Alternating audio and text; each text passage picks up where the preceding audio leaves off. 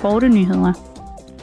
Europaparlamentets økonomi- og valutaudvalg mødtes i går med formanden for den europæiske centralbank, Christine Lagarde, til årets fjerde monetære dialog. Dialogen fandt sted i en særligt udfordrende tid, præget af usikkerhed og et stærkt inflationspres. Den europæiske centralbank har fortsat sin pengepolitiske stramning og yderligere forhøjet de officielle rentesatser med 75 basispoint. I morgen vil Regionaludviklingsudvalget afholde en debat med Vitali Klitschko, der er borgmester i den ukrainske hovedstad Kiev. På dagsordenen er situationen i Ukraines hovedstad.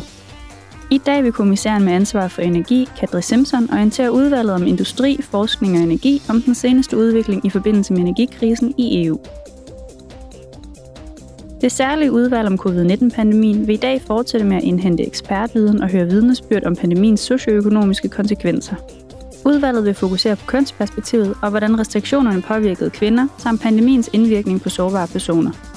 Det vil desuden se på de EU-støttemekanismer, der i øjeblikket findes, og som kan udløses for at hjælpe EU's økonomi i tilfælde af en ny pandemi.